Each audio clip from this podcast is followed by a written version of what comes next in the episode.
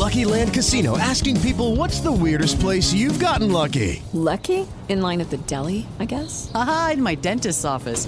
More than once, actually. Do I have to say? Yes, you do. In the car before my kids' PTA meeting. Really? Yes. Excuse me, what's the weirdest place you've gotten lucky? I never win and tell. Well, there you have it. You can get lucky anywhere, playing at LuckyLandSlots.com. Play for free right now. Are you feeling lucky? No purchase necessary. Void where prohibited by law. 18 plus. Terms and conditions apply. See website for details.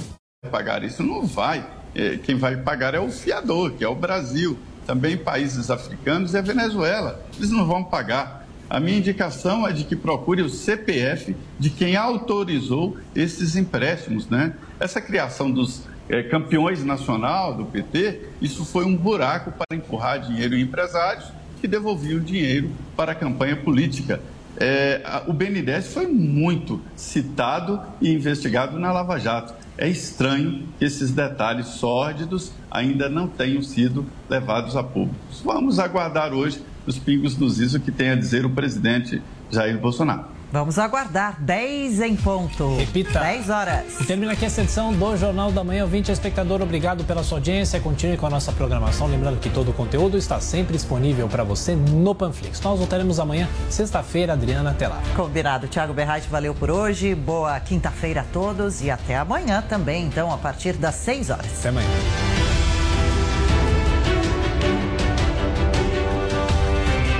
Realização Jovem Pan News.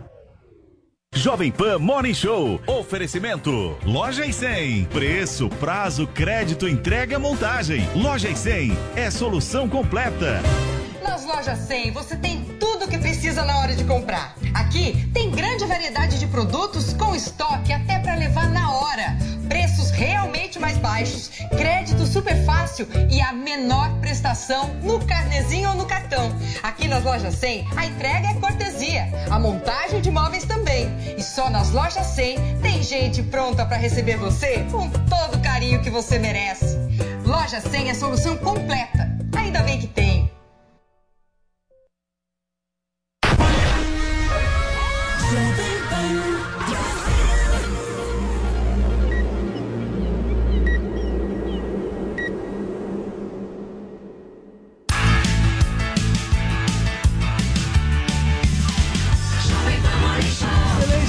Você, ótima quinta-feira, chega mais porque aqui na Jovem Pan News começa o nosso Morning Show e o programa de hoje chega com tudo, hein? Vai falar sobre as novas críticas de Sérgio Moro contra Lula e Bolsonaro. Enquanto afia a artilharia para as eleições, o ex-juiz também promete divulgar amanhã valores recebidos por consultoria e acabar com qualquer questionamento sobre essa história. Do outro lado, Lula rifa a companheira Dilma da campanha e fica cada vez mais próximo de uma aliança com o ex-governador de São Paulo, Geraldo Alckmin. E como nós, aqui neste programa, gostamos de uma polêmica, hoje a gente traz a resposta da Disney às críticas sobre a versão live action de Branca de Neve. O longa, só para vocês entenderem, está sendo acusado de reforçar o estereótipo de anões vivendo em uma caverna. Tudo isso e muito mais a partir de agora, no rádio, no YouTube, na Panflix, na televisão até às 11h30 da manhã, contando muito com a sua audiência. Paulinha, tudo bem? Bom dia, meu amor. Bom dia, vamos para nossa tag, a forma para vocês interagirem com o nosso programa. Vamos relembrar um episódio que aconteceu essa semana entre Padre Júlio Lancelotti e Marcos Mion. Foi quase um não convite para a mesma festa, mas que depois se transformou numa boa amizade, que pode render aí até frutos, quem sabe dinheiro para as obras do Padre Júlio Lancelotti, que publicou ali. Mion apresenta caldeirão com tênis avaliado em até 81 mil reais, né? E aí diz o seguinte, ó, causa tristeza tanta desigualdade, @Marcos Mion. Marcou o Marcos Mion aí e o Marcos Mion resolveu responder a isso e explicou que ele nunca pagou e nunca pagaria esse valor num tênis, que na verdade tem um mercado aí alternativo que é hipervalorizado, que quando ele tem um tênis desse, na verdade, ou ele ganhou ou ele pagou o preço da loja mesmo no lançamento, conseguiu pegar ali no lançamento e que ele tem total noção do lugar dele de privilégio e que por isso ele tem como obrigação ajudar o próximo, se colocou à disposição do Padre Júlio Ancelotti, que agradeceu a resposta do Marcos Mion e trouxe aí uma questão, na verdade, que começou a ser debatida na internet, que é assim: bom, você é rico, você tem dinheiros, você pode gastar seu dinheiro com tudo, por exemplo, até com um tênis de 80 mil reais, se você quisesse?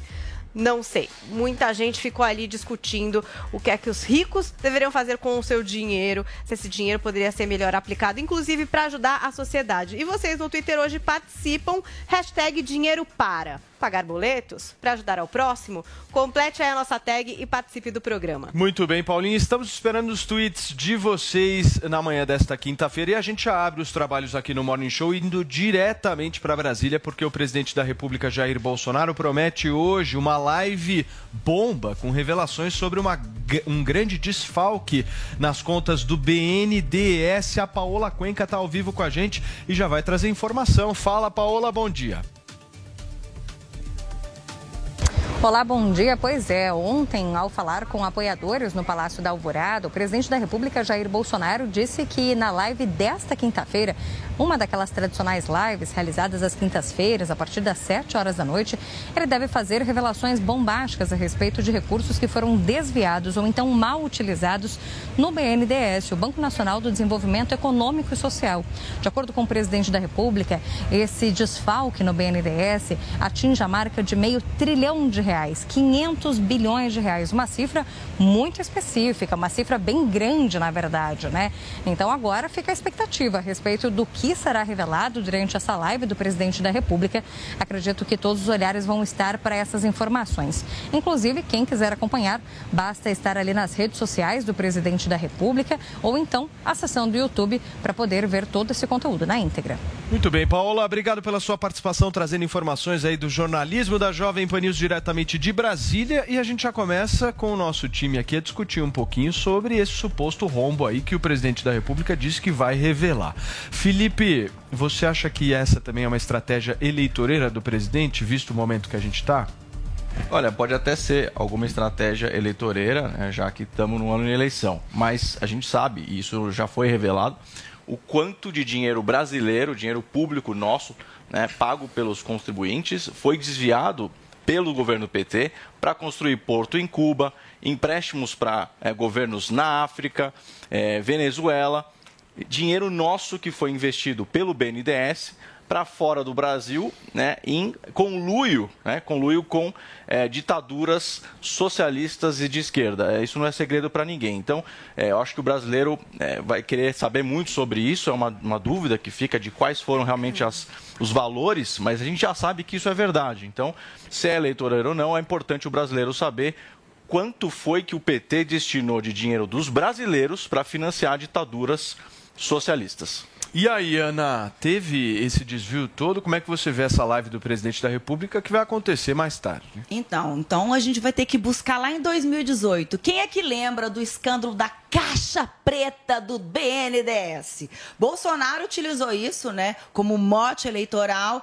Só que ano passado, gente, se eu não me engano, não tem nem 6 meses, tá? Foi em junho, ele foi ali no seu cercadinho, comunicou à claque que não, realmente ele gastou 48 milhões de reais, né, essa investigação, tá, no seu primeiro ano de governo, e não achou absolutamente nada. Então, caixa preta, live bomba, BNDES, gente, isso tudo, inclusive o nome caixa preta é para dar aquela coisa, nossa, tem alguma coisa obscura ali.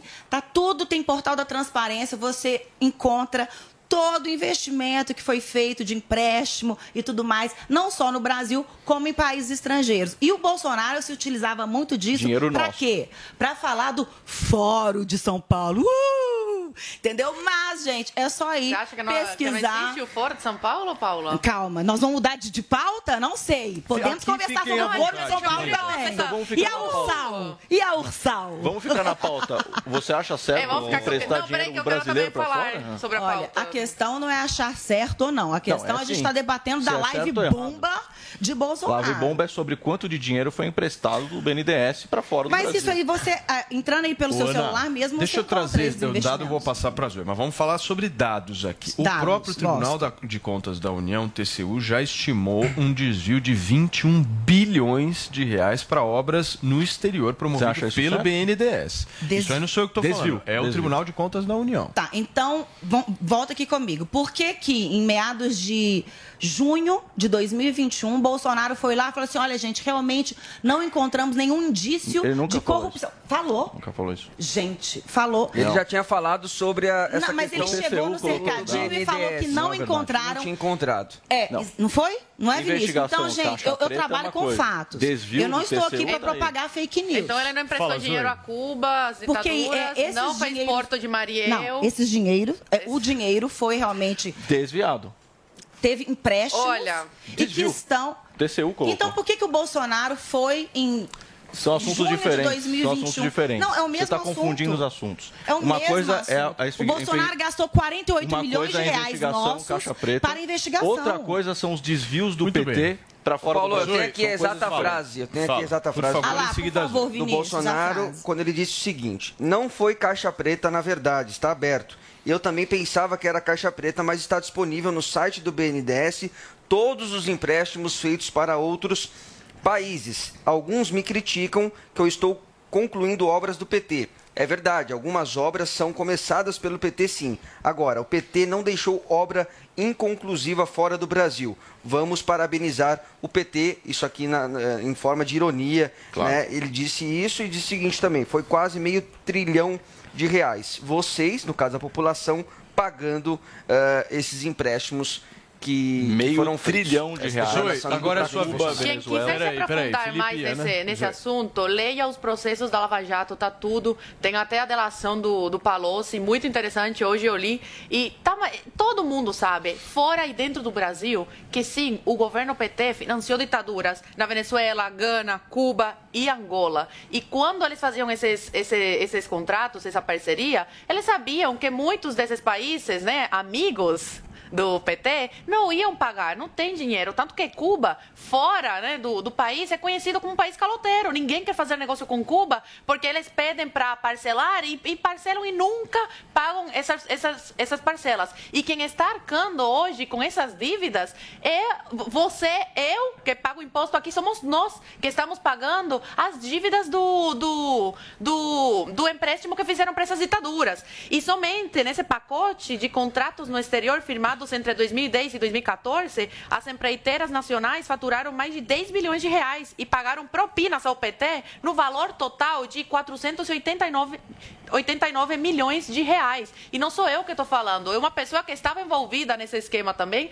que é o Palocci. Basta ler aí, né, os processos da Lava Jato, que vocês vão ter acesso a tudo. Não se deixem enganar pela mídia, ou pelo que a Ana fala, ou pelo que eu falo. Não pela minha opinião, não pela sua opinião, foi o que eu quis dizer, senão pelos fatos. Vão ler esses processos da Lava Jato. Ô Zoe, tem uma outra coisa que é importante também, porque teve o empréstimo nessa história toda e também teve a falta de pagamento do empréstimo. Sim, né? Sim. Porque Cuba está devendo. Ela estão devendo Venezuela quase 4 bi para o Brasil. Não, mas Cuba está devendo para vários países. Então, por isso é que ninguém quer fazer negócio. Não é só e aí eles falam que é pelo embargo. É esperar justamente o pagamento do empréstimo que não veio até hoje. Mas isso não tem nada de novo, né? O Bolsonaro veio novamente a público falando que vai fazer uma revelação bomba sobre o BNDES. Vamos ver. E isso ele fala desde 2019. Se for igual da urna eletrônica... Que eu ia falar. Bolsonaro é melhor a gente esperar. Eu acho que o brasileiro tem que saber... O Bolsonaro é mestre em anunciar bomba, chega lá e biribinha. Não, mas ele está sendo...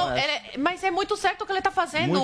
O alcance do Bolsonaro é gigantesco. E eu falei essas semanas atrás que a gente tem que atacar o PT dessa forma, falando, né, sobre os financiamentos a ditaduras, porque essa questão de mensalão, petrolão, as pessoas, né, que têm um nível inferior assim, cultural, que não tem acesso à internet, à TV, não sabe dessas coisas, não entende sobre esse assunto. Agora você chega para a pessoa e fala, esse candidato aqui, ele gosta de ditaduras, ele financia ditaduras, quer censurar a mídia aqui no Brasil. Quem tá na Arábia Saudita? Aí a pessoa fica, peraí. Não quero votar numa pessoa assim, eu não quero uma ditadura para o meu país, entendeu? Então o Bolsonaro, tá, assim, a linha dele está excelente. Fala, Vini. Nós temos a sonora do presidente Jair Bolsonaro anunciando essa live bomba, vamos conferir.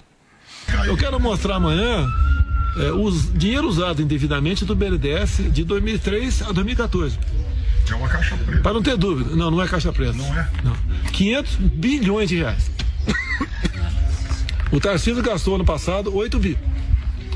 500 bi no BNDES. Por que não era caixa preta? Eu vou mostrar. Porque foi para fora. Não. Eu vou mostrar. As liberações, as ordens para o BNDES liberar esses vultosos recursos, eram de projetos e medidas provisórias aprovados no Congresso. Gente, nós estamos falando de 500 bilhões, ou seja, meio trilhão de reais. Se ele apresentar algo que realmente seja consistente, eu nunca vi tanto dinheiro sendo desviado em toda a minha vida, porque é muita grana. Nós estamos falando de 500 bi. Vocês têm noção do que é 500 bi? Dinheiro brasileiro do pagador. Como é que distribui isso? Do nosso trabalho. Como explicar isso para uma pessoa que não tem acesso à saúde, que não tem saúde de qualidade, não tem escola? Como explicar uma pessoa isso, né? Que o nosso dinheiro está indo para ditaduras... Ana, e aí? Então, vai ter alguma coisa de concreto ou não? Então, é isso que eu ia buscar aqui, porque primeiro a gente está debatendo aqui no mundo das ideias. Bolsonaro fala, faz, mas na hora de acontecer, ele não acontece. Ele vai lá, junta um cercadinho e coloca nome bonito para as coisas, para chamar bastante atenção, né? Antes era caixa preta, agora é bomba. Mudou de caixa preta para bomba. Agora, se realmente tiver, né, provas, comprovação, fatos, aí realmente... Mas, gente, Ana, se ele comprovar, você elogia ele. Eu não tenho político de estimação. Se o Bolsonaro tiver certo, você vai dar... os louros para ele falar, óbvio. Obrigado, meu presidente. Oh, por que não, Sabará? Porque a impressão que dá é que você defende o PT. Eu não sei se é isso. Eu vou agradecer o presidente. É a impressão que dá. Se ele apresentar como prova, uma prova e não um vídeo de zap. Isso, aí eu vou gostar. Vai ser legal. Boa. Certo, Vini? É isso aí, Paulo. É isso que é a coisa mais importante. Nada de vídeo de zap nessa história do BNDES, imagina. Recebemos da tia zona do zap aqui o vídeo, tá falando isso, tal. Não, tem que... Agora, Paulo, começou a campanha, na verdade, né? Claro. Começou, o presidente Bolsonaro sabe que vai ter que rivalizar aí com o Lula, que aparece em primeiro colocado nas pesquisas. Dizem que o próprio PL já encomendou uma pesquisa que acendeu ali um sinal de alerta, né, sobre a base bolsonarista, mas o próprio Felipe também estava trazendo aqui, né, Felipe, que outras pesquisas que saíram já mostraram até um empate técnico no primeiro turno. Mas o que indica realmente é essa polarização entre os dois. A partir do momento que as pesquisas começaram a ser registradas no TSE, Ana, mudaram os números. Então o Lula estava ganhando em primeiro turno, estava lá na frente. Por quê? Porque eram basicamente pesquisas não registradas, não oficiais. Agora, no ano de eleição, o TSE obriga a que essas pesquisas sejam registradas. O que aconteceu? As últimas duas pesquisas já mostram empate técnico entre Bolsonaro e Lula. Oh, eu tenho uma pesquisa que acabou de sair, inclusive do nosso Antônio Lavareda, do Instituto IPESP, que diz o seguinte, nós temos, esses são os números, da estimulada, né? Estimulada é aquela pesquisa que a gente apresenta os nomes e a pessoa, perante esses nomes, vai lá e escolhe. Lula, 44% das intenções de voto, Bolsonaro, 24%, Sérgio Moro, 8%, Ciro Gomes, 8%, João Dória, 2%, Simone Tebet, 1%, Rodrigo Pacheco, 1%, Alessandro Vieira, 1% e Luiz Felipe Dávila, 0%. É muito parecido. Está bem distante, hein, de 50%. É que é a pesquisa do IPESP, né? Não é a pesquisa realmente assim, considerada pesquisa mesmo. Porque, na verdade... Então, como não? Não é considerada pesquisa? Eu digo assim, não é das principais. Quando eu digo pesquisa na espontânea, Paulo, que então você acredita na espontânea mesmo? Vamos ver a espontânea. Tem 50% dos brasileiros. Deixa eu pegar a espontânea aqui. Não 50%. Estimulada. Primeiro turno. Eu tô com a espontânea aqui, ó. Vamos lá para espontânea. Vamos lá para espontânea. Espontânea, que é a pessoa aí do IPESP. Mas foi registrada no TSE? Foi. Tem até o protocolo aqui, se você quiser. BR-06408/2022. Olha só, a espontânea, que o Felipe está dizendo aqui, o Lula tem 35% na espontânea, que é aquela pesquisa que joga os nomes. Chega aí e fala quem vai ser o próximo presidente da República. em quem que você vai votar. 35% Lula, 23% Jair Bolsonaro, 4% Sérgio Moro, 4% Ciro Gomes, 1% João Dória, 0% Simone Tebet, 0% Rodrigo Pacheco, nulo 6%. Mas olha só isso daqui, eu acho esse dado bem importante. Não sabe e não respondeu 26%. Nossa, é um número muito grande. Mas você vê que tem uma margem aí, né, Paulo? Esse é o dado da pesquisa mais importante para mim. Quase um terço da população brasileira disse que ainda não sabe. Por isso que vem os argumentos. Aí fala assim, pode até ser campanha que o Bolsonaro esteja fazendo, mas ele está colocando números para quem esqueceu que o PT foi o partido que mais roubou dinheiro público da história, talvez do planeta. É bom lembrar o eleitor que às vezes esquece, né? Às vezes a memória é curta do eleitor. Então acho que é importante lembrar, sim, essa história muito terrível do PT no Brasil. Essa estratégia é boa, Zoe? Do Bolsonaro? Sim. Sim, eu acabei de falar agora que a estratégia dela é excelente, está na linha certa, que foi o que eu falei semana passada, tem que ir nessa linha, tem que relembrar o povo brasileiro dos bilhões que o PT desviou e enviou para ditaduras. É isso, com certeza. Ô, Ana, você acha estratégico? Para mim, ele está seguindo a mesma linha de 2018, né? Ele fala muito, mas na hora de apresentar dados contundentes... 18 ou 19? Não vem com nada. Porque 18 ele ganhou a eleição. Porque 18 ele ganhou a eleição. Exatamente. Então, se ele está seguindo, ele está certo. Ele ganhou a eleição. Ele ganhou lá exatamente com essa tanto de mentira. Não, na hora de mentira. Não é mentira. O TCU confirmou. Gente, ele foi... O TCU está errado. O Vinícius confirmou. Acabou de ler para nós. O Bolsonaro investiu 48 milhões de reais investigando essa tal Caixa Preta é uma coisa, revelação de desvios é outra. O que aconteceu foi comprovado que o PT desviou dinheiro público seu, Ana e meu, Felipe, Zoe, todo mundo, para ditaduras e outros fins. Foi comprovado. Outra coisa é Caixa Preta. Então, por que ele não pode falar, lembrar o brasileiro isso? Lembrar o brasileiro que o PT roubou. Vai, né? É isso. Será apresentado. Eu acho que aqui o candidato que está à frente nas eleições é o cara que mais roubou na história. Mas não aconteceu ainda, não tem como a gente discutir. O Bolsonaro ganhou em 2018 no gogó, sabe? Evitando debates políticos, entendeu? Por isso que o Lula quer agora, porque o Lula não está querendo todos os debates. Mas agora não vai ter facada. Como é que ele foi num debate? O Lula está reclamando, o Lula e o Bolsonaro não vão em debates. O Bolsonaro falou que vai em todos. Pra quê? Não, mas o Bolsonaro, com a facada, cara. Pra quê? Ele tá reclamando. Ele tá reclamando, eles não estão querendo tanto debate. O Lula tá falando que não vai. Lula e Bolsonaro, pra mim, não vão aparecer em debate nenhum, porque não é estratégico pros caras aparecerem em debate. Pra quê, meu? Eu gosto de confusão. Eu quero ganhar dinheiro com isso. Não é só política ganhar dinheiro aqui, não. Ô, Ana, os caras são os líderes das pesquisas, de todas. Pode pegar qualquer instituto, vai lá Lula e Bolsonaro. Lula e Bolsonaro. Pra que eles vão sentar com os caras que não tem dois dígitos? Pra dar palanque. É óbvio. Eu acho que o Bolsonaro vai. Eu acho que ele respeita que o Bolsonaro vai. Eu acho que ele vai ter um problema gastrointestinal, provavelmente, no dia. Agora o Lula vai. Eu acho que o Lula não sai nem na rua, Ana. Lula bate no Lula não consegue nem na esquina. Nem Pernambuco, no reduto dele, ele vai. Não sai na rua, Ana. Fantasiando ou não, Ana? Vamos esperar. Não, ideias não. Você viu o Lula na rua? Vamos esperar. Ana, me mostra uma imagem. Por que o Lula não sai às ruas? Essa é uma boa pergunta. Ana, responde pra gente. Ele fechou praia, pegou a namorada. Lula, eu não sou nem psicóloga. Mas você está defendendo ele aqui. Você acha que ele não sai defendendo Lula? Então explica por que ele não sai na rua. Vocês querem perguntar pra mim? Claro, você que está defendendo ele. Eu defendi o Lula, só estou querendo que o Bolsonaro apresente fatos dessa bomba. O TCU já apresentou. Então, é hoje, que eu fiquei a live, 19 horas. Vamos aguardar. Eu sou dessas, tiro, porrada e bomba. Mas, então, gente, vamos ver, porque... a questão é, tudo bem, vai, o cara pode não sair na rua de fato. Eu acho que o Lula, a gente não tem imagens do Lula vacionado na rua, e isso tem é xingado, fato, xingado gente, tem. A gente não bastante. Tem. É porque o Bolsonaro é muito bem recebido. Ele é muito abraçado, beijado. Vamos ser justos aqui. O Bolsonaro tem imagem, sim, dele sendo recepcionado nas ruas. A gente tem aquela passeata aqui na Paulista que juntou, de fato, muita gente. Ah, tem gente que fala pela liberdade. Não, era uma passeata de bolsonaristas que estava muito cheia. Do Lula a gente realmente não tem. Mas em debate, por exemplo... A gente já viu o Lula em debate, né? A gente já viu o Lula ali debatendo as ideias. O Bolsonaro se furtou dos principais debates. Então, assim, né? O que o Paulo fala faz sentido, né? Por que ele vai lá? Eu não considero que o que o, por exemplo, que o Bolsonaro seja muito bom de debate, mesmo porque eu nunca vi ele ser super bom de debate. Paulinha, ele vai lá se desgastar, né? Além do que ele é governo, ele é janela. Tem, lógico que tem. Perder a eleição, gerar um fato político num debate. Vamos lá, gente, vamos mexer? Não, tudo bem. Ele não tem medo do debate. Lula vai explicar o que no debate? Olha, pessoal, eu fui preso, eu desviei dinheiro. O que o Lula vai falar? Vai explicar o roubo dele no debate? Me conta uma coisa, como é que tá a nossa hashtag hoje, hein? Olha, tem um monte de gente participando com hashtag dinheiro para, já destinando aí a sua verba para alguma coisa na vida. Tem gente que quer pagar boletos e tem gente que diz que assim, o dinheiro é seu, amor, gasta no que você quiser.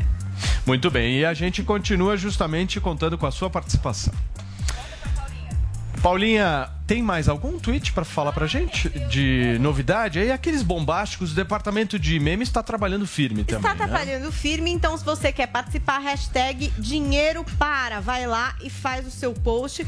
Tira prints, entendeu? Dos momentos mais maravilhosos desse programa e participa para estar no final do Morning com a gente. Muito bem, deixa eu falar agora com você que está sofrendo com queda de cabelo e cabelo no seu carro, no box do banheiro, no travesseiro, na roupa e não está absolutamente nada satisfeito com isso. Eu sei bem como é que é essa história, pois saiba que existem muitas, mas muitas, milhares de homens e mulheres no mundo que buscam um tratamento médico contra a calvície. E as causas, gente, além da idade, são o estresse, a obesidade, a menopausa, o uso de pílula anticoncepcional, entre vários e vários outros fatores. Mas agora eu vou falar uma coisa para vocês. Tem solução, dá para resolver isso e a gente aqui está trazendo para vocês o HairVick, um tônico capilar que foi testado, inclusive pela Anvisa, premiado na Alemanha e que tem apresentado vários grandes resultados na vida de muitos brasileiros. Comigo aqui, o nosso querido Andrade, de volta, tudo bem, meu irmão? Certo, e aí? Tranquilo. Conta um pouquinho desse HairVick pra gente. Tá usando, né, Paulo? Firme e forte, e vou falar uma coisa pra você, senti uma baita de uma diferença. E dá diferença. Crescimento de volume. Dá pra ver ali da TV, ali da recepção da... Crescimento de volume, cara. Sim. Crescimento de volume. E assim, isso é um depoimento até meu que eu posso aqui fazer pra vocês. O importante é você, meu, passar todo dia, isso, manhã e noite. Exatamente. Eu no começo, puta, aí você vai, esquece aquela coisa e tal, mas aí depois você vai e fala, meu, é manhã e noite, a gente vai fazer um negócio ajustado, você vai sentindo um volume no cabelo. Sim, e o legal é que primeiro ele faz o cabelo parar de cair, né, Paulo? Quando você começa a aplicar, quando você está com queda de cabelo, ele faz primeiro o cabelo parar de cair. Na sequência, ele começa a estimular o crescimento do cabelo. E quando a gente fala que ele tá um 2.0, porque foi reformulado, né? O HairVick hoje, ele dá o resultado, 60%. Melhoramos a fórmula dele, porque não em questão do resultado final. O resultado final vai ser o mesmo, porém, sim, na questão da agilidade. Então, o que demorava 60 dias para você ver o resultado, o HairVick hoje já tá dando resultado com 20 dias, gente. Olha que incrível o resultado que tá trazendo. E muita gente manda antes e depois, ele faz o cabelo parar de cair. Às vezes, a pessoa tá sem cabelo, né? Tá calvo ali, que a gente fala. Tá perdendo o cabelo, tá careca, tá ficando careca. Mas, às vezes, tem ali o folículo capilar ainda, Paulo. E o HairVick, ele ativa o crescimento novamente desse folículo capilar. Então, até onde não tem cabelo, pode vir a crescer o seu cabelo, gente. Então, olha que incrível. Por quê? Por conta da tecnologia. Eu gosto de falar pro pessoal de casa aqui, Paulo, por exemplo, a cafeína que tem na composição do HairVick. Tem cafeína? Tem cafeína. Às vezes, o que tem a ver a cafeína? A cafeína faz o cabelo crescer 3 vezes mais. E o nosso cabelo, aí, estudos mostram que ele tende a crescer 1 centímetro por mês. Fazendo uso do HairVick, como cresce 3 vezes mais, ele pode crescer até 3 centímetros por mês, Paulo. Então, sensacional. É sensacional. Já, então, já vamos soltar um número pra galera, sim, já anotar? Quem tá acompanhando já pode ligar, já gente. O número. 0800 020 1726. Pode ligar agora que a ligação é gratuita, como a entrega também é gratuita, no 0800 020 1726. Gente, liga agora, esse não espera cair todo o cabelo, não, né, Paulo? Pra tomar uma atitude. Já anota o número e me pega de exemplo aqui, porque sim, realmente o negócio funcionou pra mim depois que você segue a risca a cartilha, isso, que é manhã, noite, acordou, passou, vai dormir, passou, certo, exatamente, Andrade? E me conta um pouquinho mais, então vocês melhoraram o produto. Melhoramos a fórmula dele. Aquele produto que a gente trouxe aqui no ano passado, sim, esse aqui já é uma versão, isso, meu, mais turbinada. Sim, que tá, beleza, com 60% mais eficaz, né? Beleza. Questão de agilidade. Isso é sensacional. Sim. Agora, a pergunta que eu te faço é o seguinte, a gente consegue fazer algum tipo de promoção desse produto para quem nos acompanha? Sim, e eu consigo facilitar para o pessoal de casa também, para conhecer o produto, quem ainda não adquiriu, liga no 0800 020 1726. Lembrando que tanto homens quanto mulheres podem fazer fazer o uso. Os homens também às vezes têm uma falha na barba, quer preencher a barba, também pode fazer o uso, que vai auxiliar aí no crescimento da barba, como no crescimento do cabelo também. Então, ó, queda de cabelo não mais, porque agora tem o HairVick no 0800 020 1726. E quando eu falo em facilidade, Paulo, eu tenho que falar um desconto bacana. Então, hoje, para você que está acompanhando o programa no 0800 020 1726, vai ter 50% de desconto, Paulo. 50, metade do preço. E lembrando que nós temos uma linha de dermocosméticos sensacional. E hoje, quem ligar no 0800 020 1726, além dos 50% de desconto, podendo parcelar em 10 vezes sem juros, eu vou dar 15 minutinhos de promoção, Paulo, que é o seguinte, vai levar 2 brindes, gente. Como é a primeira participação nossa do ano aqui, vou separar 2 brindes, que é um é a linha corpo e o outro é o Relax Max, que então, a gente já presenteava o pessoal de casa. Ó, Marcão, dá uma olhada aqui, ó, esse close aqui. Relax Max, então. Esse é o primeiro. Pra que serve o Relax Max? O Relax Max é um relaxante muscular pra dor nas juntas, articulações. Aquela pomadinha, aquele creme que você tem que ter em casa, caso tenha uma torção, uma dor muscular. E o outro é o BodyVic. Isso. Certo? A linha corpo que você vai levar. Lembrando que é toda a nossa linha completa, você vai conhecer esses novos produtos que vão de brinde pra você nos próximos 15 minutos, 50% de desconto, parcelado em até 10 vezes sem juros. Uma pergunta rápida. Pergunta rápida, que muito homem me pergunta.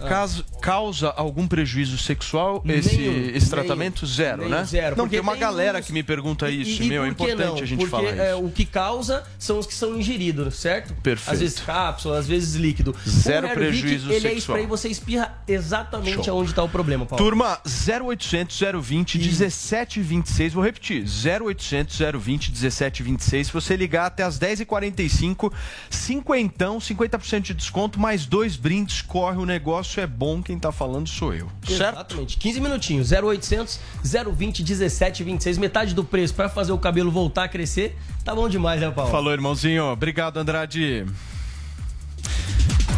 Muito bem, gente, nós estamos aqui ao vivo com o nosso Morning Show e olha só, o primeiro colocado nas pesquisas, o ex-presidente Luiz Inácio Lula da Silva descartou contar com a Dilma Rousseff durante a campanha. A gente está ao vivo com a Beatriz Manfredini, que vai explicar toda essa razão desse afastamento. É muito ódio no coração, ô Bia?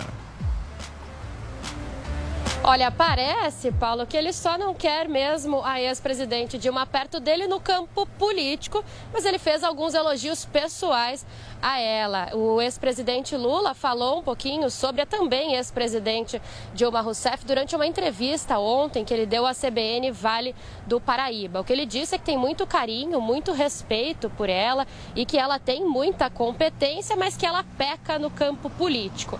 Ele disse que se conseguir, né, uma vaga lá no Palácio do Planalto agora em 2022, nas eleições, ele vai montar um governo com muita gente nova, muita gente experiente e muita gente importante. Fez esses elogios, então, a Dilma, mas disse, então, que ela erra nesse campo da política.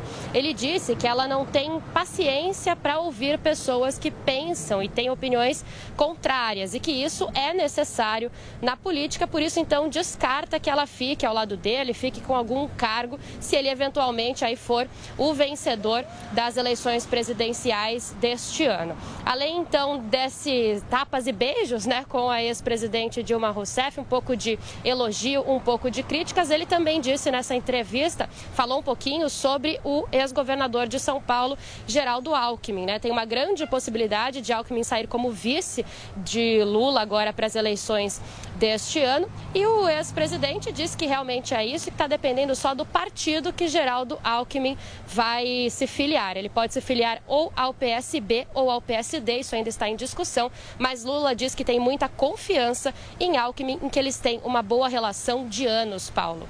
Muito bem, Bia. Bom resumo aí pra gente desse relacionamento entre Lula e Dilma, certo? Aninha, eu vou passar pra você, minha querida, porque eu quero saber o seguinte, você tá lá na urna no primeiro turno, você faz o quê? Quem que está na cédula, me conta? Não, tá, esses que a gente citou, inclusive aqui na pesquisa. Ela já Lula, me respondeu no privado isso, Dora, Moro, de entrar não, aqui, então, aqui o negócio tem coragem aberto. De falar. Eu quero saber se você faz o quê? O que é isso, meu? Você digita 13? Digito 13, exatamente pra gente ir no primeiro turno, pra gente resolver esse imbróglio. Olha, uma coisa é a gente ser defensor. Você vota no maior bandido da história do mundo. Não, a Ana tá sendo política nessa resposta. A pergunta foi pra mim, eu respondo e você retruca, combinado? Não, eu tô perguntando. Aí depois eu tenho direito à tréplica. Tô te perguntando. É, então é você que decide a regra aqui. Vini, coloque então a... Ela não, porque vai ela vai ter tréplica, réplica. A Ana Paula é a nossa... É a Nayara Azevedo do Morning Show. Ai, que horror! E você é o Tadeu Schmidt. É, exatamente. O Paulo é o Tadeu Schmidt. Muito obrigado, querido. Ah, Paulo, mas sabe o que me chamou a atenção dessa história? Que o Lula não quer contar com a Dilma porque quer botar gente nova, mas vai botar o Alckmin de vice? É, quer dizer, não tem muito... A questão é que o Lula nunca gostou nem do governo quando a Dilma estava... Até porque a própria Dilma... A própria Dilma...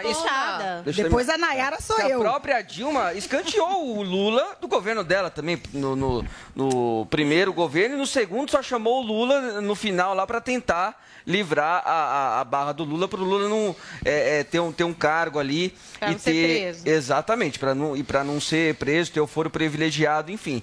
Mas os dois nunca se... alinharam muito bem ali nas questões. Na verdade, a Dilma também foi o que sobrou para o Lula, né? Para ele... Porque todas as outras opções que ele tinha acabaram também se envolvendo em escândalos de corrupção. Por isso que ele indicou a Dilma para ser a sua sucessora. Sim. Mas, politicamente, os dois não se bicam muito, não, né? Por favor, Ana, agora sim, você tem direito à réplica. Olha, eu, como fofoqueira que sou, eu não tive informações privilegiadas desse relacionamento Lula e Dilma amoroso, igual vocês estão querendo insinuar aqui. Tô achando que realmente teve um término, né? Aquele término que vai e volta, sabe como? Todo mundo tem isso em casa, né? Mas eu vim aqui pra falar de Alckmin. Não, Lula tá errado. Não deu pergunta do Paulo. Respondeu. Quem você vota? Você vota corrupto e volta. Vai votar para resolver logo no primeiro turno. Para votar em corrupção. Resolver? Porque eu quero cachaça. Porque ela quer votar em corrupção. Então, a Ana vota em corrupto, então, pessoal. Olha só. A Ana está dizendo aqui que ela vota 13. Você que está dizendo. Lula agora eu vou voltar aqui no áudio. Você acabou de dizer que você vota 13. Lula está errado em abandonar a Dilma e trazer o Alckmin para ele. Não, essa não foi a pergunta. A pergunta foi, quem você vota. Não. Gente, a pergunta do Lula. Paulo, você vota em corrupto? E se eu fosse você, então, brasileiro, votaria também para gente votar de ditador. Ana Paula está insinuando, está incitando o voto em corruptos, é isso? Eu estou incitando o voto... Incorrupto? Não, eu estou incitando a população brasileira a resolver a eleição no primeiro turno. Incorrupto. Você quer que resolva no primeiro turno? Eu quero provas. Você está querendo que um corrupto venha no primeiro turno. Lula foi acusado, teve Lava Jato, não, foi condenado. Sequestraram bens. Não, suspenderam todas essas acusações. Pois é, depois disso, ele foi condenado em 3 instâncias. O cara estava na prisão, cara. Ele estava cumprindo a pena. Quem prendeu o Moro? Não foi só o Moro que brigou. Peraí, só uma coisa. A verdade é que qualquer voto que a Ana for falar que ela vai dar aqui, que não for Bolsonaro, vocês também não vão ficar felizes? Opa! Olha a Paulinha entrando no jogo. Ah, o Moro não pode, porque o Moro traiu o Bolsonaro. E o Dória? Ah, o Dória não pode, porque o Dória fechou a economia. Não, mas só pode o Bolsonaro. Não, mas bota fogo nesse parquinho, Paula Carvalho. Cadê a liberdade de expressão, Brasil? Cadê a liberdade? Eu vou evocar a primeira emenda. Ah, peraí, eu não tô nos Estados Unidos. Porque aqui não é BBB, não, irmão. Só um minutinho. Desliga esse mesmo. Você tá achando o quê? Que eu sou Tadeu Schmidt? Aqui eu organizo a bagaça, irmão. Você tá pensando o quê? Só um minutinho. Cada um vai falar, porque senão quem tá no rádio não ouve porcaria nenhuma. Ana vai concluir o raciocínio, Zoe vai falar, em seguida o Felipe com muita calma e tranquilidade. Obrigada, obrigada, Paulo. Agora, eu não quero perder estalecas, tá? Já faço aqui, porque eu não sou obrigada. Mas, então, é exatamente isso. O Lula tá corretíssimo, né? Ele deu aquele término de vai e volta com Dilma agora pra ter um relacionamento romântico com Alckmin, que... é o centrão, gente. E aí, para o quê? Para angariar mais votos. Não fica só na extrema esquerda, né? E agora ele está namorando com o restante também. Errado? Não tá. Zoe. Não, ele está corretíssimo em querer separar a sua imagem da Dilma, porque a Dilma afundou o país, né? Deixou o país na maior crise, né? Uma recessão sem precedentes. Então, ele está fazendo aí a campanha dele em cima do primeiro governo. Do primeiro governo do Lula, sim. Realmente, as coisas estavam indo bem. No segundo já desandou tudo e aí com a Dilma acabou de vez, afundou. Agora eu queria fazer uma pergunta para a Ana, que eu não consegui fazer porque o Paulo me cortou, machista, xenófobo. Ana, como você é jornalista. Acusações, você é jornalista. Vai dar processo, vai ter processo. Você não se preocupa, não te causa um certo medo o Lula falar que caso ele venha a ser o novo presidente, a censura com a mídia, ele falou de cercear, né? Regulação. Regular as mídias, os veículos de comunicação. Você, como jornalista, não te preocupa que um candidato que tem chance, né, de assumir a presidência fale isso? Zoe, qualquer tipo de censura me preocupa. Inclusive essa aqui que eu estou vivendo, entendeu? Falando em quem eu como teria assim? Você apanhou, não apanhou. Ó, o mimimi. Não, começou o mimimi. Não, isso é falou em mimimi, já tá liberdade de expressão. Começou o mimimi. Mimimi da esquerda. A questão é o seguinte, para mim, entre Lula e Bolsonaro, entre o que estamos vivendo, esse negacionismo, essa coisa do Ministério da Saúde falar de cloroquina, uma coisa já enterrada no ano passado, isso me preocupa muito mais, sabe, tirar o Brasil desse buraco fundo que entramos, do que... Que corrupção. Não, ela estava falando de censura midiática. Não, corrupção e censura. Porque eu não acredito, porque na época do Lula não teve censura midiática. Eu trabalhava no STF. Mas você trabalhava na Venezuela. Você quer saber de censura? Você quer que eu conte meu caso? Eu conto pra você aí de casa. Não, não conta. Não, rapidamente, né? Porque eu trabalhei 2 anos no SBT e saí de lá por quê? Não. Então, o SBT fica com o SBT. Ana, próximo assunto. Felipe Sabará, por favor. Olha, eu queria falar de um assunto sério que tem a ver com esse assunto do comunismo, do PT, ditaduras. Hoje, dia 27 de janeiro, é o dia em memória às vítimas do Holocausto. Então, hoje é um dia para a gente lembrar, relembrar, para que nunca mais aconteça, né? E isso que o nazismo nada mais era do que uma ditadura que se uniu ao fascismo, enfim, todo mundo sabe da história, e tirou todas as liberdades do povo judeu e de muitas outras pessoas, mais de 6 milhões de judeus mortos.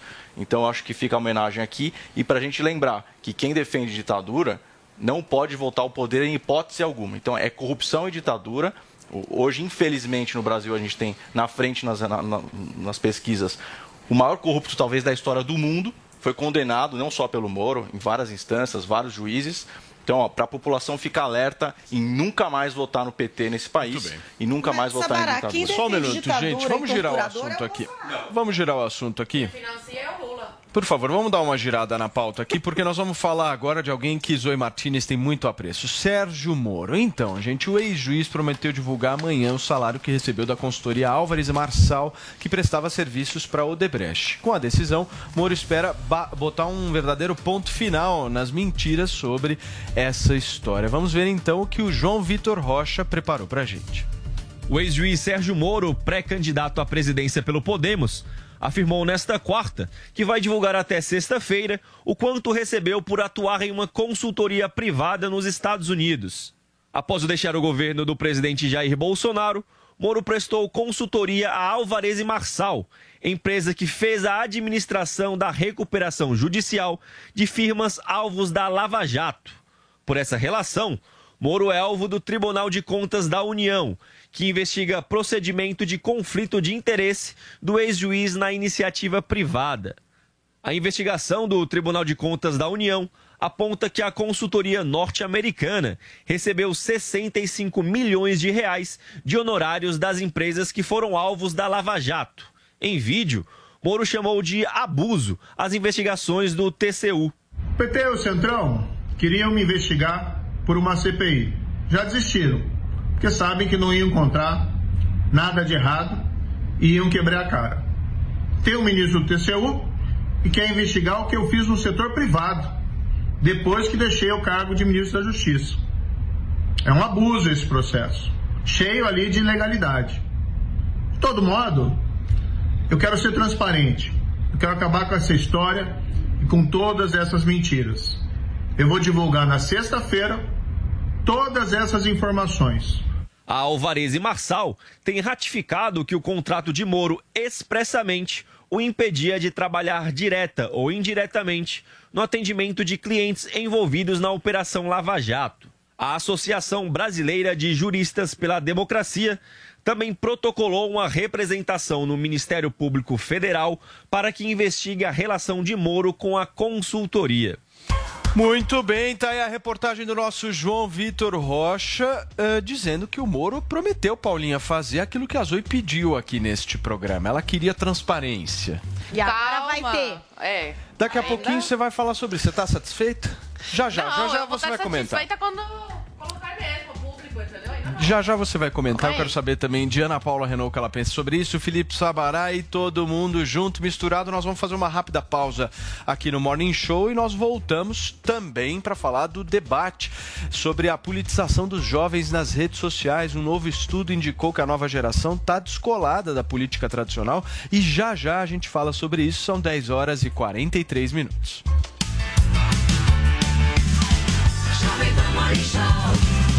O Tiggo 7 Pro da Caoa Chery está desafiando os melhores SUVs do mundo. Com motor 1.6 turbo e 187 cavalos, ele oferece o que existe de mais tecnológico em segurança, conforto, performance e conectividade.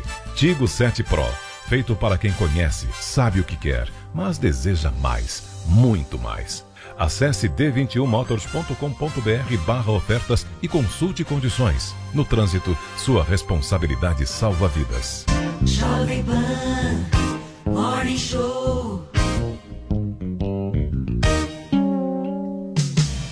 Jovem Pan Morning Show. O carnezinho das Lojas 100 é o crédito mais fácil, mais rápido e barato, porque tudo é resolvido aqui nas Lojas 100. Sem taxa de abertura, de crédito, de emissão de boletos ou de anuidade. Com o carnezinho das Lojas 100, você pode comprar sem entrada com até 50 dias para começar a pagar. Pode escolher o dia do vencimento ou adiantar o pagamento e ganhar desconto. Pode pagar em qualquer filial das Lojas 100 e assim conferir as novidades e aproveitar as promoções. Carnezinho é nas Lojas 100! Chegou, tá no ar, vai começar, pode ter certeza. Chuchu Beleza. Chuchu Beleza, oferecimento C6 Bank, baixe o app e abra sua conta. Gente, posso falar? Abri uma conta no C6 Bank. Ai, adoro! Não, sério, é muito fácil abrir, você não tem ideia. Bom, primeiro que não tem um questionário formal, tá? Pra você ficar preenchendo os dados, aquela chatice. A coisa toda é tipo um chat, que eles vão perguntando as informações, você vai respondendo. Parece tanto bate-papo que no final eu tava querendo ficar amiga da pessoa, já tava quase perguntando se o filho também estuda em escola bilíngue. Ah, parece uma louca, né? Não, para. Eu sei que é uma máquina que tá do outro lado, tá? Mas é que a coisa é tão natural que a gente até se confunde, né? Aí pra finalizar, você precisa tirar uma foto do seu documento e uma foto sua e pronto. A única dificuldade que eu tive foi na hora que escolhi a cor do meu cartão de crédito, né? Não, que eu ficava falando, eu quero esse que combina com a minha bolsa. Não, quero esse que combina com o meu sapato. Não, quero esse aqui. Ah, parece uma louca, né? Não, sério. Faz que nem a Sandra, amor. Abre agora a sua conta no C6 Bank. Beleza. Doutor Pimpolho.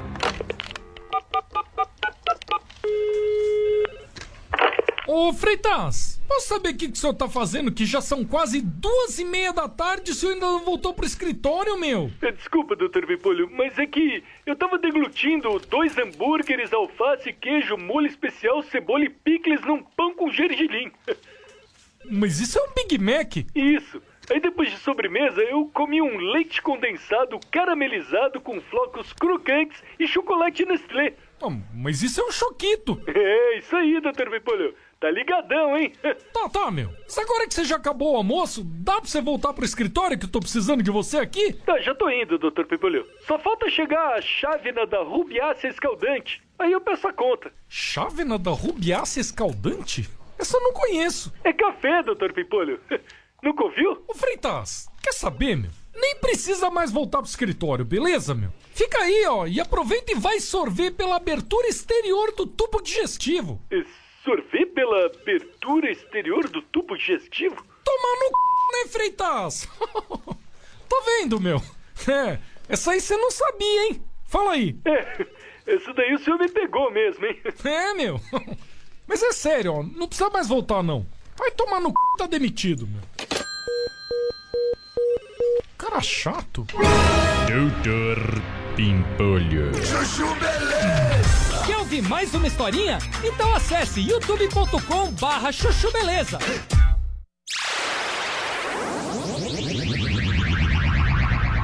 Que é melhor? Tem vários partidos. Partido é uma ferramenta jurídica. É, não. Tem vários partidos no Brasil Valdemar, e nenhum se salva.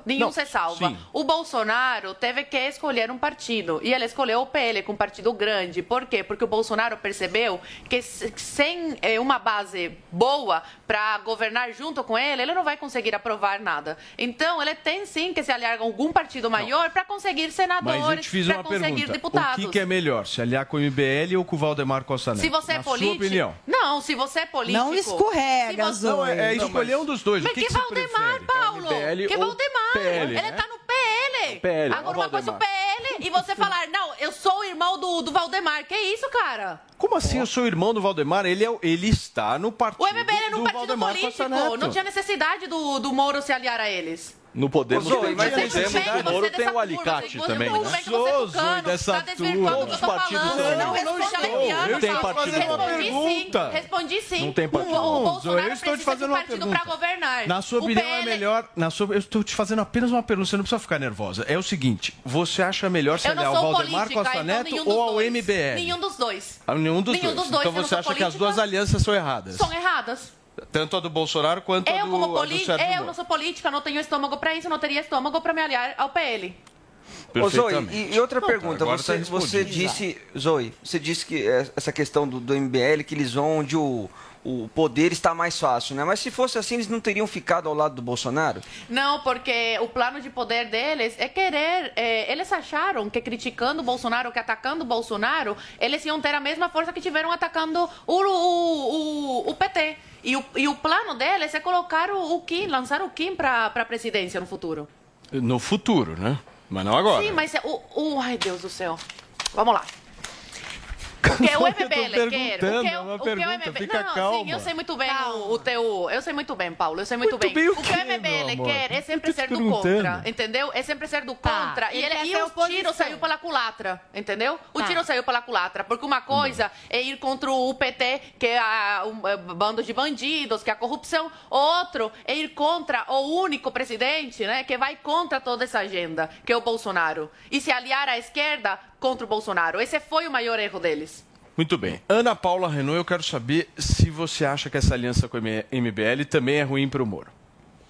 O Moro tá desesperado, né? Tanto que ele veio agora a público, tem essas ilegalidades envolvendo o Moro, né? Ele vem falar de processo cheio de abusos e ilegalidades do TCU contra ele.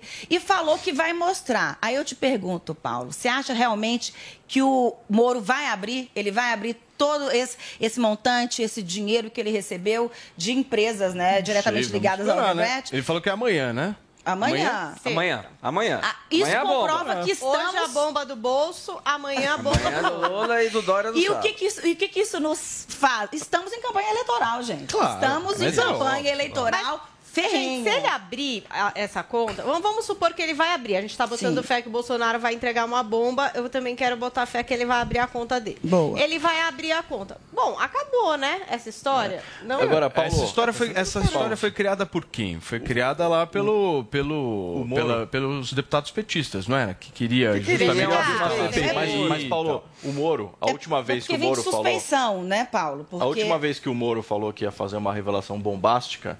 Foi quando ele saiu do governo do presidente Bolsonaro, que deu oportunidade para ele, e aí ele percebeu que não ia ser indicado para o STF, e aí saiu, e aí falou, vou revelar aqui para vocês, tem uma revelação bombástica sobre o governo, intervenção na Polícia Federal. Foi na Globo, chegou lá, não era nada.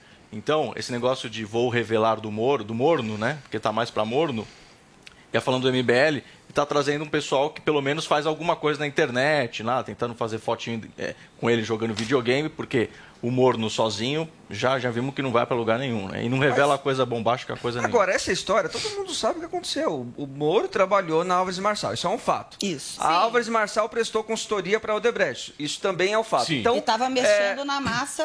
Né, então, indiretamente, o Moro prestou um serviço ali para Odebrecht. Agora... O quanto que ele estava relacionado a esse trabalho para o Odebrecht, acho que é difícil saber. Não é mais que ele recebeu. Ele vai apresentar a grana agora. Então, mas a grana é da Alvarez e Marçal. Sim, sim, exato. Ele, mas esse é o questionamento. É o... Querem saber quanto que ele ganhou e tal, e ele vai apresentar. O humor do mas o problema é exatamente disse, né? Esse, né? Primeira suspeição, ele juiz do Lula, mas vai ter uma especificação lá, ó, desse salário do Moro, tanto foi para Odebrecht. Ah, duvido, né? Então vai ter. Isso, o valor por si só não é a questão. O ponto é a prestação de serviço em si. A prestação de serviço. O mínimo é imoralidade. O mínimo imoral. É isso. Eu acho que pegou no ponto certo, mas é isso. É a moralidade, tanto que tem um nome que eles falam que essa prática ilegítima chama revolving door, quando políticos ou servidores viram lobistas ou consultores na área em que atuavam. E é aí que está errado. E é aí que o Moro erra novamente, né? Então, a gente tem o Moro virando ministro, falando que não ia entrar para a política. Então, falou ele é um que juiz... não ia concorrer contra exatamente. O presidente Bolsonaro. Então, ele era um juiz que prende o Lula, tira o Lula do páreo. Depois, ele se alia ao Bolsonaro, vira ministro do Bolsonaro. E agora, na sequência, ele entra, sai do governo Bolsonaro e ele vai prestar consultoria para uma empresa ligada ao Odebrecht. Então, Moro, tá complicado. E agora tá dizendo vai ter que apresentar lutar contra muita o sistema, coisa aí pra né? gente. É. Vai lutar contra o sistema. Muito bem. Paulinha, e a nossa hashtag, como é que tá? Tá aqui. A gente tem uma imagem muito bonita. Eu não sei se já separaram aí uma imagem comparativa minha. Tá aí com vocês já ou tá ainda não, Paulinha, ainda não. Mas preparem-se, porque descobriram várias sósias minhas. Aparentemente, eu tô fazendo cosplay aqui de pessoas famosas no mundo político. Daqui a pouco. Muito bem, olha só, gente, a gente agora fala no Morning Show sobre um estudo que revelou os jovens. Eles estão se politizando cada vez mais por canais alternativos, como influenciadores, por exemplo. Paulinha, destaca melhor esse levantamento pra gente. Olha, esse estudo foi encomendado pela Luminate, que é uma organização filantrópica global, capacita pessoas e instituições para trabalharem juntas no que eles descrevem como a construção de sociedades justas. Esse trabalho foi coordenado pela socióloga Esther Solano, que é professora da Unifesp, e pela cientista política Camila Rocha, que é autora do livro Menos Marx, Mais Mises, o liberalismo e a nova direita no Brasil. Bom, a pesquisa se chama Juventude e Democracia na América Latina, né? E realizou 60 entrevistas aprofundadas com grupos de 3 pessoas de 16 a 24 anos e aí em vários países, Brasil, Argentina, Colômbia e México, né? Você fala, nossa, mas é pouca gente essa pesquisa. É porque é um outro tipo de pesquisa, né? Eles falam que é a pesquisa qualitativa, que se aprofunda mais. E aí eles tomam um cuidado para escolher essas pessoas, né, para elas serem bastante diversas. Então, são números iguais de jovens que eram apoiadores da principal liderança de direita e da principal liderança de esquerda. E aí eles pegam também aquelas pessoas que não se identificam com ninguém, trazem uma diversidade nessa amostra para discutir a fundo esse assunto da política. E um dos principais resultados é que esses jovens, eles estão se politizando através de canais alternativos. Então, são canais que não falam de política, né? Então, por exemplo, é um influenciador do mercado financeiro. Ele não fala exatamente de política, mas, de certa forma, ele fala um pouco. É uma menina que fala de beleza, mas ali, de alguma forma, ela, por exemplo, trata do feminismo, que é uma pauta que as pessoas associam mais à esquerda. É um TikToker que, de repente, apoiou Black Lives Matter. E aí as pessoas vão ali naquela causa por causa desse TikToker. Então, isso é uma novidade, que são esses canais não politizados. Então, é por aí que esses jovens gostam de se informar. E outra, não pode ser uma coisa muito direta. Não pode ser, oi, gente, tudo bem? Olha, eu tô aqui pra falar desse candidato. Não é isso. Normalmente, é meio transversal, é meio indireto. É num comentário, é numa causa, é numa defesa de um assunto que aconteceu hoje. E aí, você vai entendendo meio a posição daquela pessoa. Ai, como eu gosto de pão com mortadela, um negócio meio assim. Não, assim, Vini, por mas, exemplo... Pra mim, você falou comigo que prefere coxinha, hein? Você falou. É uma coisa mais, assim, meio mais indireta. Não é tipo, entendi. Ah, eu vou falar aqui do candidato que é o meu candidato. Não é isso, mas, por exemplo, eu vou falar aqui sobre uma pauta de valores, cidadania. Valores. Sobre a questão dos moradores de rua serem retirados com esguicho. Sei lá, né? Isso foi uma ação de quem? De alguém, né? De um prefeito, sei lá. Esse prefeito é de que partido? Não sei. Se eu me posiciono contra, indiretamente estou fazendo uma crítica. Então, os jovens gostam mais dessa forma. Essa história do Mion... Não de forma direta. Essa história do Mion vai direto no discurso do jovem. Por exemplo, ele é um influenciador, ele tem o dinheiro dele, ele gastou 80 mil. Não, ele nem gastou, no caso. Mas e se ele quisesse gastar, né? De certa forma, o que você faz com o seu dinheiro, se você vai destinar a causa humanitária ou para um luxo seu... de certa forma, já te coloca ali num espectro político. E o Mion, Paulinha, ele, a gente não pode esquecer que ele tem um filho autista, né? Sim. Eu já tive com ele em alguns momentos defendendo essa causa do autismo. E, inclusive, ele teve até com o presidente Jair Bolsonaro, quando foi lançado lá a política nacional para ajuda, né, para apoio dos autistas. Então, é uma pessoa engajada, o Mion, independentemente se ele usa tênis caro ou não, Felipe, ele tem um trabalho, o Marcos Mion. Então, eu acho que é muito raso falar do tênis. Né? Ele foi falar com o presidente Bolsonaro, até na época perguntavam, né, você apoia ou não o Bolsonaro? Ele, eu apoio a causa que eu estou defendendo aqui do meu filho. E se tem que falar com o presidente é o Bolsonaro, eu vou falar com ele. Então, por exemplo, isso tem um impacto maior no jovem do que um candidato, um político ou uma fala mais assertiva em relação a isso. E aí tem alguns pontos que refletem. Tem uma fala da Esther Solano aqui, né, que é a responsável pela pesquisa. Ó. A política chega até eles principalmente em formato de comentários, reação ao debate de uma notícia ou acontecimento, que faz com que percebam a política totalmente atrelada à dinâmica da polarização, aos discursos de ódio e intolerância tão típicos das redes sociais. Além disso, eles estão informados sobre a polêmica do momento, mas admitem que não fazem ideia de como funcionam os aspectos mais prosaicos da política, o processo de votação de uma lei, quem é o presidente da Câmara e do Senado, a burocracia do Estado e o cotidiano do governo. E aí até perguntaram também sobre o papel da imprensa, como que a imprensa como fonte de informação para esses jovens. Muitos entendem que a imprensa é, de certa forma, sim viciada, que tem lados, mas ainda entendem a grande imprensa como uma forma de checagem em relação a fake news e mensagens que recebem. Então, ainda confiam, de certa forma, na imprensa. E aí tem uma observação que é feita a respeito, por exemplo, dessa história da polarização. Como o jovem está muito jogado no assunto do momento, a tendência é que também ele polarize, né? Que ele vá para um lado ou para o outro, sem, de fato, ter um conhecimento, por exemplo, mais profundo a respeito da discussão política.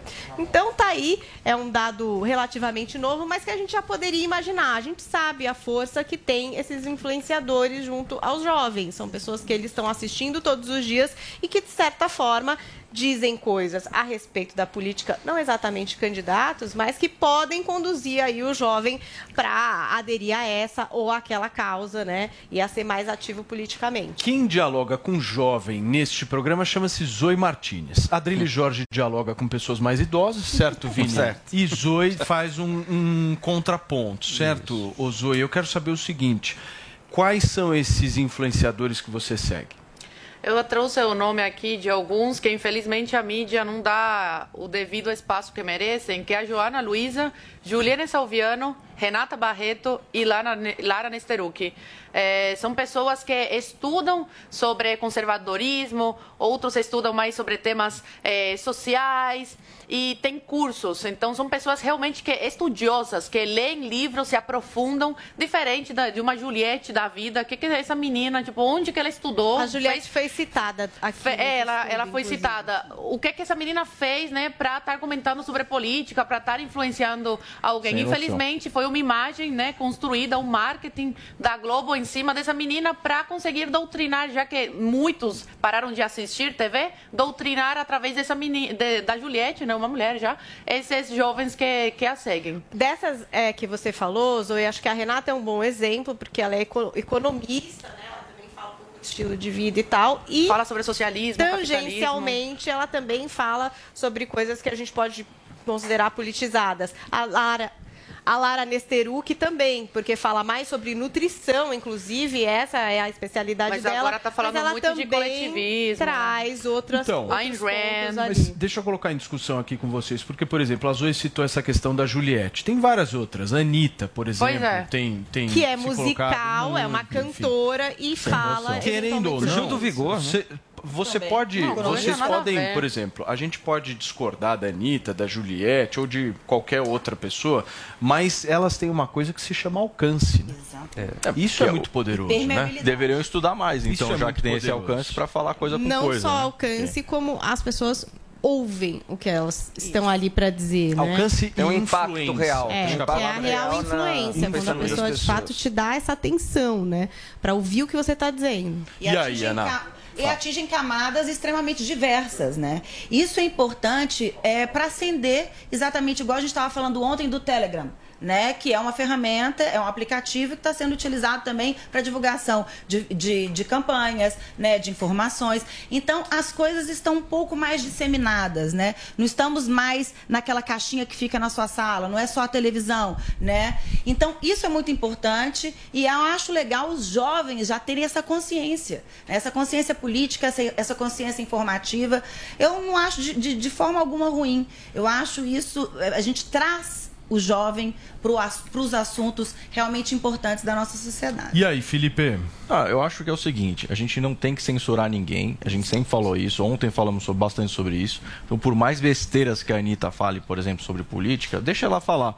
Agora, os jovens... Ela fala... muita gente. Então, mas ela alcança muita gente falando muita besteira. Então, né? Ela deveria estudar mais, esse é o ponto. Agora, ela tem todo o direito de falar as besteiras que ela fala, conhecimento de assunto ou não, ela tem direito de falar. Então, eu prefiro a liberdade de expressão e que todos possam falar. Esses que têm mais alcance, principalmente, poderiam estudar mais, poderiam se aprofundar para colocar esses temas de onde eles não vieram, né?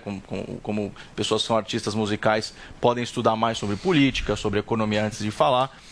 E vice-versa. Então, mas assim, eu acho muito importante e acho legal que a sociedade não fique mais dependendo da grande mídia para receber informação.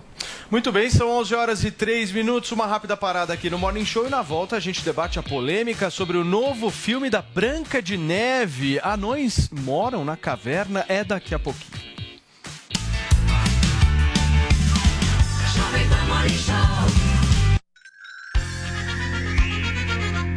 A Jovem Pan apresenta Conselho do Tio Rico. Senhoras e senhores, meu nome é Daniel Zuckerman e esse é o Conselho do Tio Rico aqui na Jovem Pan. Fala, Zuki! Ô, tô tio... feliz pra caramba em estar aqui com você de novo. Ah, que sucesso, cara. Que tá porrando, tá porrando. Impressionante, cara. Eu ando no Uber, no táxi, o cara quer ouvir o Conselho do Tio Rico. É maravilhoso. Você anda de Uber, de táxi, tio? Já andei muito. É, hoje nos sonhos. Mas um abraço pra turma que tá escutando a gente, que é espetacular. Eu queria, sabe, todo mundo quer seu conselho, mas antes disso... O pessoal tá falando, pô, o tio viaja tanto. Eu já quero falar o seguinte, tem muita gente que viaja, fala um lugar legal na França. O que fazer na França, por exemplo? Pois tio? É, deixa eu te falar, nós temos um apartamento na Rue Gabriel. Rue Gabriel, lá em Paris, perto do Arco do Triunfo. Eu adoro sair sozinho, pra comer coisa lá em Paris mesmo, né? Então a gente vai bastante na Galeria Lafayette. Um clássico. Na Saint-Honoré. Mas o que eu mais gosto é ir para um vilarejo no sul da França. No sul não, no meio, chamado Poitiers. Poitiers. Deve ter, 15 mil habitantes. E eu chego lá num lugarzinho, na mesma portinha, faz 15 anos, o cara me atende, me dá um abraço, aperta minha bunda e fala, é o de sempre. Eu falo, é o de sempre. Obrigado por já passar aqui. Agora vamos pro Conselho do Tio Rico aqui na Jovem Pan. Tio, vamos lá, vai, pergunta que não quer calar. Onde investir para vencer a inflação? A gente está com medo da inflação. Zuki, hoje você tem títulos do governo que remuneram a inflação, mais uma taxa. Tá bom. Então, a inflação basicamente come o teu poder de compra. E se você for remunerar a inflação mais uma taxa, 2, 3, 4, 5, 6%, você sempre ganha da inflação. Então, não interessa para onde ela for, se é para 5% ou para 15%. Ele vai te pagar uma taxa acima do poder de compra. Então, eu recomendo agora, se você tá afim de fato, dormir tranquilo, sem grandes oscilações e ganhar da inflação, compra um título de papel de renda fixa que paga a inflação mais uma taxa. Você dorme que nem um neném. O gostoso na vida é tão legal, tio Mi, porque não tem o sono melhor que dormir. Quando o bebê dorme direito, é gostoso. E vou mandar um beijo grande pra quem? Vou mandar pro amigo meu, da colônia armênia. Quem? O Andrezinho Kissadikian. Kissadikian? Quem que é o Andrezinho? Esse aí, eu vou te falar, ele usa um gel, cabelo pra trás, cabelo grande, narigudo. Já viu o armênio? Eu gosto. Do nariz? É a camisa aberta, o peito peludo. Maravilhoso. Esse foi o Conselho do Tio Rico aqui na Jovem Pan. Um beijo grande. Conselho do Tio Rico. Jovem Pan Morning Show. Jovem Pan Morning Show. Informação, esporte e entretenimento. 24 horas por dia. Assista a Jovem Pan News na sua TV por assinatura, pelo canal 576 na NET, Claro TV, Sky e DirecTV Go, pelo canal 581 na Vivo TV ou pela Oi Play. E acompanhe também nas parabólicas. Fique bem informado na Jovem Pan News. Evite passar por apuros segurando a vontade do número 2 fora de casa. Conheça Pampan e garanta o bloqueio dos odores desagradáveis. Espirre 5 vezes na água do vaso antes de sentar e pronto. Acesse agora usepampan.com e saiba mais. Pampan salvou. Pampan. Nas Lojas 100 você tem tudo o que precisa na hora de comprar. Aqui tem grande variedade de produtos com estoque até para levar na hora.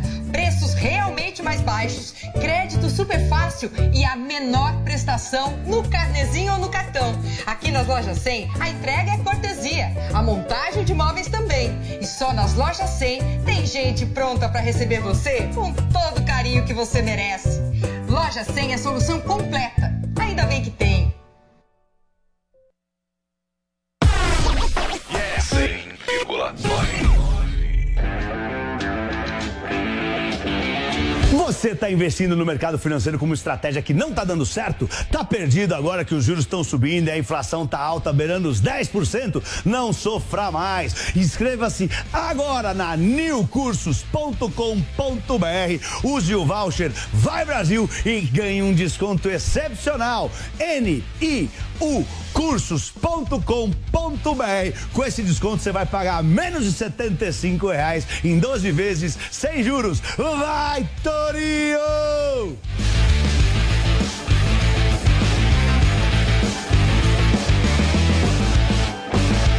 Suas férias podem ficar mais divertidas com a Sky. São filmes, séries, esportes e muito mais para você assistir quando e onde quiser, pela TV, celular ou computador. Planos a partir de R$ 64,90 por mês. E tem mais! Assinando a Sky esse mês, você ganha 30 dias dos 6 canais Telecine. Aproveite! Ligue agora para 3003-0220 e vem para Sky. Sky, a gente se diverte junto. Jovem Pan. Yeah, yeah. Aluguei um conversível vermelho da cor do amor, pra ver se você me olha e me dá bola. Não me enrola, por favor. Coloquei mais combustível pra não precisar parar. Antes de me perguntar se ainda falta muito pra chegar, sente o vento na cara e relaxa. Sorte a sua me descer no ar.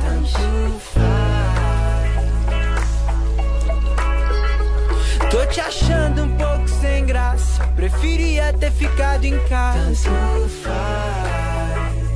Yeah. Veja, baby, tente entender. Não faz sentido mais eu e você. Veja, baby, não leve a mal. Faz um tempo que eu só penso no final.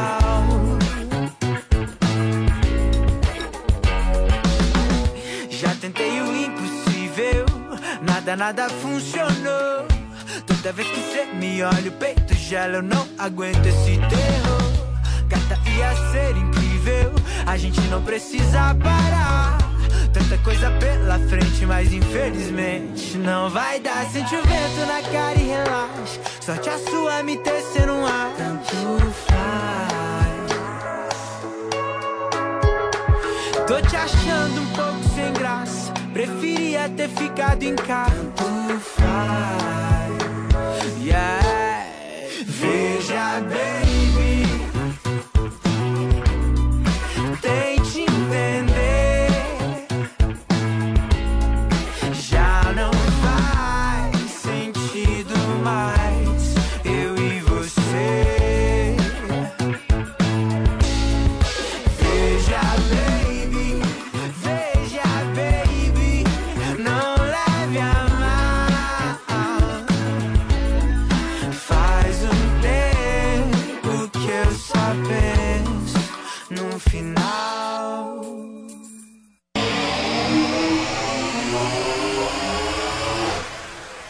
de conhecimento, justamente para que a gente possa superar esses desafios que a vida nos impõe. Né? Conhecimento, informação, aliás, de vida real, né? Não é que leu no livro, que fez na universidade, isso é bacana, mas é o que você está fazendo na prática. É. E não é ontem, anteontem, lá atrás, antigamente era diferente. Não, é o que eu fiz no começo, no meio, é o que eu faço hoje. Então, na realidade, eu vou passar para você um pouquinho de empreendedorismo raiz, aquilo que está acontecendo comigo na prática e com certeza vai fazer diferença e vai somar para qualquer pessoa que tiver essa atitude empreendedora. Vai lá, acessa... Olha, é tão simples. Busca aí, newcursos.com.br, e você vai começar a empreender agora, de dentro para fora, de empreendedor para empreendedor, papo reto.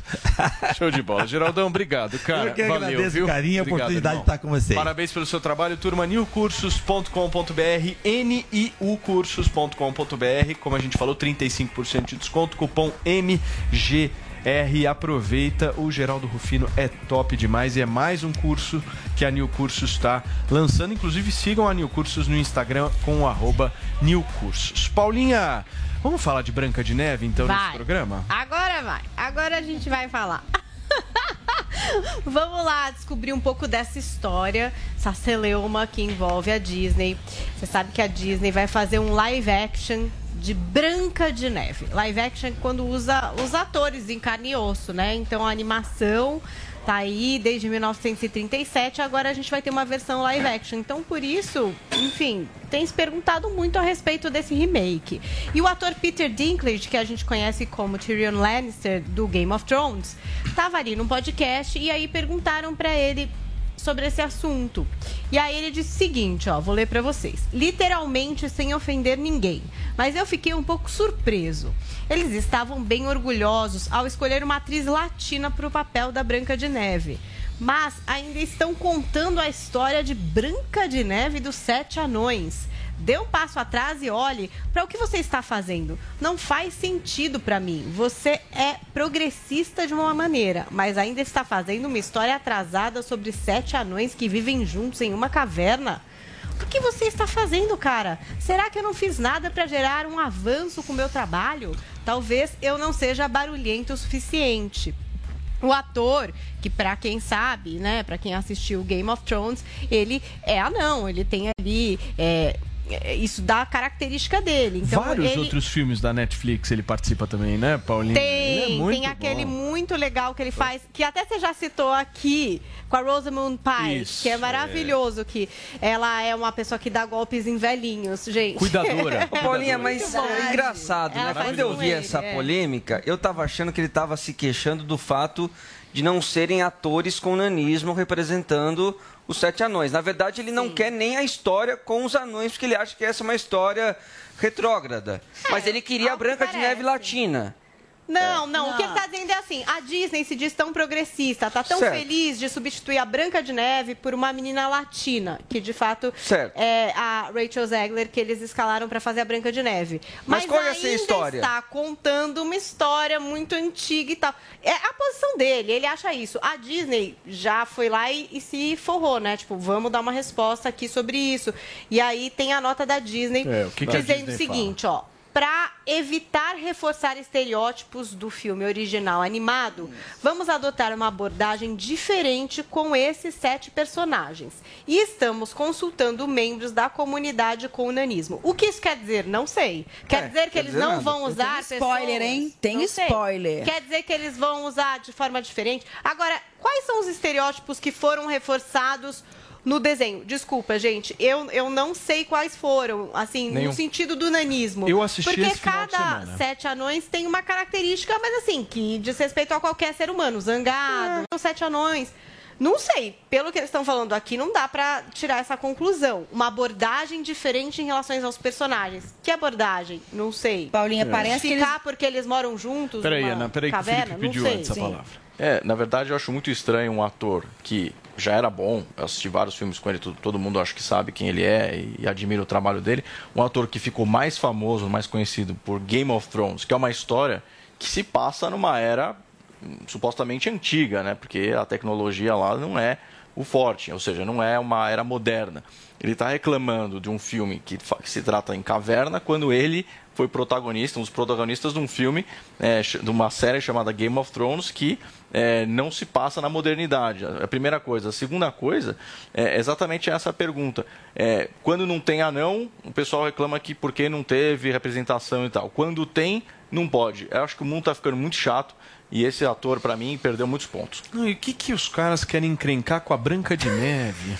Pois é. Não, gente, a Branca de Neve... O próprio fato de ser latina. Por que tem que ser atriz latina? Por que tem que ser latina? Ela foi receptiva com os anões. Por que não pode ser africana, japonesa? Ali no início, mas depois as coisas se resolveram. É legal. Puta, por que tem que ser atriz latina? Paulinha, juro, assisti esse final de semana com a Helena, meu. Poxa vida, é uma história bacana. O mundo tá chato, hein? Lindo. Vou falar pra você. Eu acho que é de reforçar esse estereótipo do anão fofinho. Aí eles têm que morar isolados da sociedade, entendeu? É, pode ser. Eu pensei nisso. Nada atrás da moda. Mas então, criança, meu Deus, exatamente isso. Mas é uma ficção, gente. Mas eu acho porque a gente não é anão, sabe? Eu acho que cada um... Mas então faz um filme novo, ela quer mudar esse... Eu acho que vai por isso. Aí colocaram uma morena... Pra fazer o papel de Branca de Neve? Ela é uma latina. Branca de Neve? Mas muito provavelmente o filme não vai chamar Branca de Neve não, tem que os Sete Anões. De... E agora eu vou dar um spoiler. Parece que eles vão substituir os anões por criaturas fantásticas, criaturas mágicas. É, mas aí, ó, tá tirando o emprego. Se tirarem os anões, tá tirando o emprego de anões. É muito difícil o anão conseguir espaço na TV. Anões só. Vamos reduzir. Tá discriminando os anões. É, reduzir os anões. Mas não pode tentar entender o lado do ator e o lado das pessoas com ananismo. Eu acho que o mundo está muito chato. Eles não querem reforçar isso. Eu entendo. Os anões tudo tem que ser desconstruído agora. Porque é a história. Você entendeu? Como se eles fossem pessoas segregadas. Exatamente. Eles não podem conviver ali no reino. A sociedade, Ana, a sociedade errou muito no passado. Isso eu não tenho a menor dúvida. Mas o erro da história é justamente querer mudar a história. Já foi isso. A Branca de Neve, ela já está constituída, a história está feita. Mas é isso que o ator fala, é isso que o Peter fala. Para que regravar? Mas então, exatamente. É ridículo, então, chegamos na conversão aí. A história está feita. Na convergência. Vamos pensar para frente. Não olha para trás. Mas o Peter fala exatamente, para que, então, gastar tanto investimento, tanta saúde nessa regravação de um clássico? É o que ele fala, bola para frente. Porque está com vontade. Porque vai dar dinheiro, gente. Já é uma coisa sedimentada. Não pode. O clássico é famoso. Não vai pode dar porque que é os anões não podem morar na caverna. Eu não entendi nem Branca de Neve, o Sete Anões. Mas Game of Thrones pode, longe. Mas, bom ponto, Sabará. Sabe por que ele... Foi esse fenômeno também no Game of Thrones, porque ele é um anão e ele competia ali em pé de igualdade. Ele tinha poder igual, ele fazia parte de uma dinastia igual. É, ele não era completamente. Exatamente. Branca de Neve também era o protagonista. Ele não vivia à margem da sociedade. Não, mas o problema é a Branca de Neve também não. Eles estavam vivendo ali porque era uma vila. É assim que as pessoas viviam. Não tem nada a ver. Os sete anões, eles eram retirados da sociedade. Não, eu acho bem legal. Não ano. Que retirada da sociedade. Que sociedade fazia parte da Branca de Neve, ou era? Qual era a sociedade ali? A Branca de Neve, inclusive, saiu fugida, eu acho, por causa... Não, da madrasta.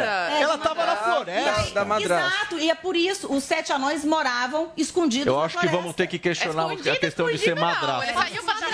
No próximo filme da Disney vai ser Boadrasta e não Madrasta. Essa história de recontar contos infantis e clássicos não é nova, já aconteceu diversas vezes. E eu vou falar uma coisa pra vocês. Se vocês forem ler os originais do Chapeuzinho Vermelho e como foi se transformando a história pra ser menos assustador, vocês vão ficar um pouco chocados. Porque, na real, a Chapeuzinho Vermelho meio morreu no primeiro conto. Tipo, o lobo comeu ela e morreu. Depois inventaram...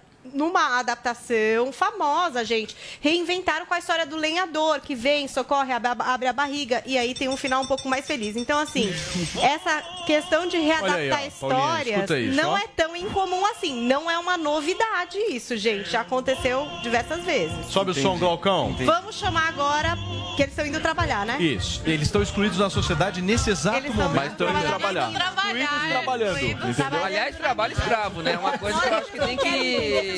ser abordada de uma forma diferente também. Você tá inventando. É um trabalho escravo, pesado, árduo. Tá sendo criativo. Eu não posso atropelar uma insatisfação. Mas eu não tenho nanismo e posso falar sobre nanismo. Eu quero falar. Ai, vamos tirar o assunto aqui. Tá muito chato. Isso que o filme ainda nem saiu. Nem saiu. Mas isso é bom, né? E tem uma... Pra mim, o mais grave desse filme é pegarem a Gal Gadot e colocar ela da bruxa má. Nossa, ela que vai ser a bruxa má? Vai ser a bruxa má. Sensacional. Mas aí pode. Pode fazer a história de novo ser a Gal Gadot. Não entendi. Pode ou não pode fazer remake? É porque live action tem que substituir o desenho. Mas pode ou não pode fazer live action ou remake? Você acabou de falar que remake era ruim. Gente, pode agora remake fica bom dependendo da atriz. Não, ela concordou com a opinião dele só. Mas você pode discordar da opinião. Eu discordo. Muito bem. Gente, olha só. Vamos falar de política agora porque o ex-procurador-geral da República, Augusto Aras, rebateu um relatório sobre a percepção da corrupção no país. Yasmin Costa. O Procurador-Geral da República, Augusto Aras, repudiou as conclusões do relatório da ONG Transparência Internacional e negou que esteja alinhado ao Palácio do Planalto.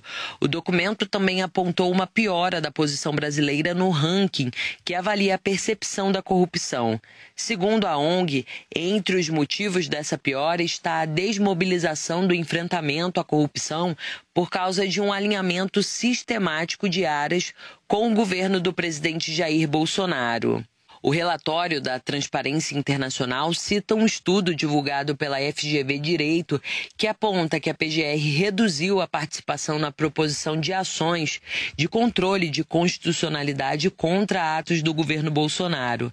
Em nota divulgada à imprensa, Aras afirmou que o documento repete informações e ilações apresentadas pela ONG na edição passada do referido relatório e que foram oportunamente respondidas e contrastadas com dados da atuação institucional da PGR e que, ao contrário do que afirmam os autores do estudo, não existe alinhamento sistemático do Procurador-Geral da República, Augusto Aras, com o Presidente da República, mas sim um trabalho que respeita a Constituição, as leis, o devido processo legal e não pratica exploração midiática de casos em apuração.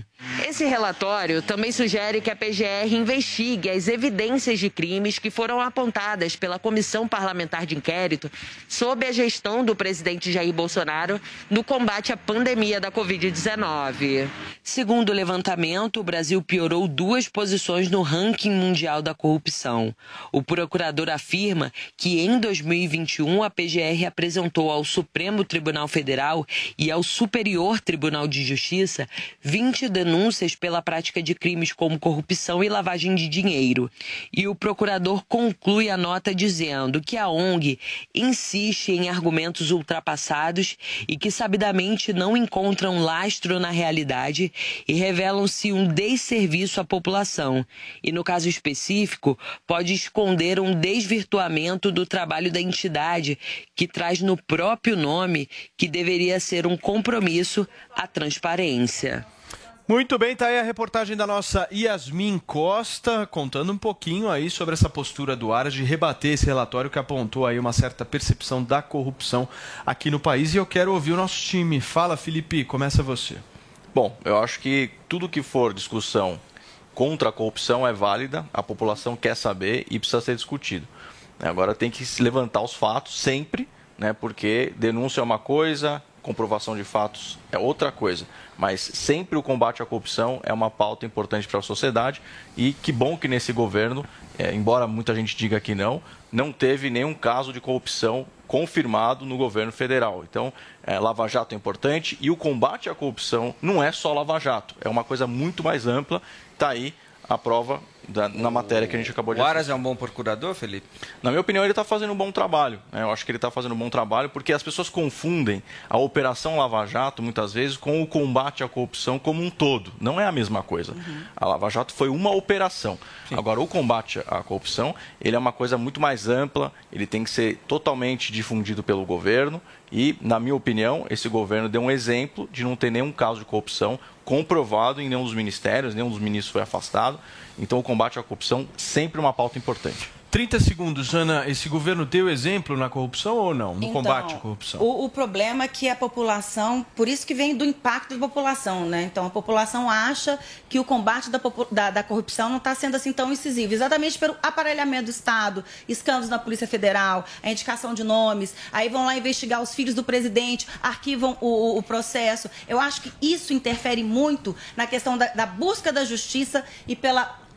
sabe, para brecar a corrupção no país. Então, eu acho que é aí que interfere. Zoe, para a gente fechar. No relatório também parece que colocaram que insinuando que o Aras só tomava decisões políticas e não jurídicas, e ele falou que o alinhamento, não existe alinhamento sistemático. E a maior prova disso é que muitos apoiadores do Bolsonaro não gostam do Aras, e a esquerda também não gosta. Então, quando a pessoa é odiada, né, um pouco pelos dois lados, você percebe como ela vai nessa linha jurídica, assim, e não política. Muitas das decisões que o Aras toma, muitas não favorecem o Bolsonaro, e sim o Brasil. É, são técnicas, exatamente. Paulinha, como é que a gente foi no Twitter hoje?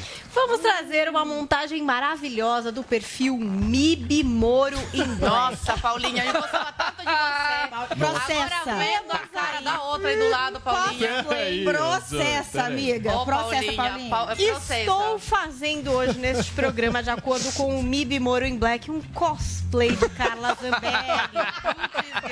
Muita gente concordou e gostou. O cabelo tá aparecendo. E tá aí o que disse o Moro em Black. Tem outras montagens. Eu tenho montagens, eu acho de completamente diferente, mas o cabelo lembra. O cabelo tá aparecendo. Eu tenho muitas montagens hoje. Tá tudo lá no meu Twitter. Achei maravilhoso o que vocês montaram. Tem Dona Florinda, tem Lilian Whitfib, tem o cabelo. Você que é nossa comentarista mundial também, né, Paulinha? Comentarista mundial, qualquer assunto, entendeu?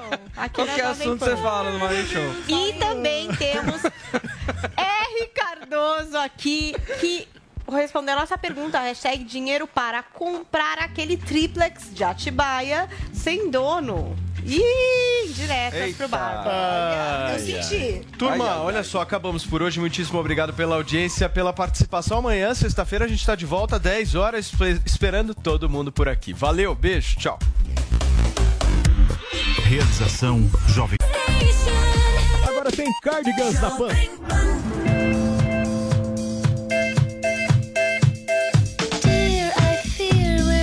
Hey guys, it is Ryan. I'm not sure if you know this about me, but I'm a bit of a fun fanatic when I can. I like to work, but I like fun too. It's a thing. And now the truth is out there. I can tell you about my favorite place to have fun. Chumba Casino. They have hundreds of social casino style games to choose from with new games released each week. You can play for free anytime, anywhere. And each day brings a new chance to collect daily bonuses. So join me in the fun. Sign up now at ChumbaCasino.com. No purchase necessary. VGW Group. Void where prohibited by law. See terms and conditions. 18+.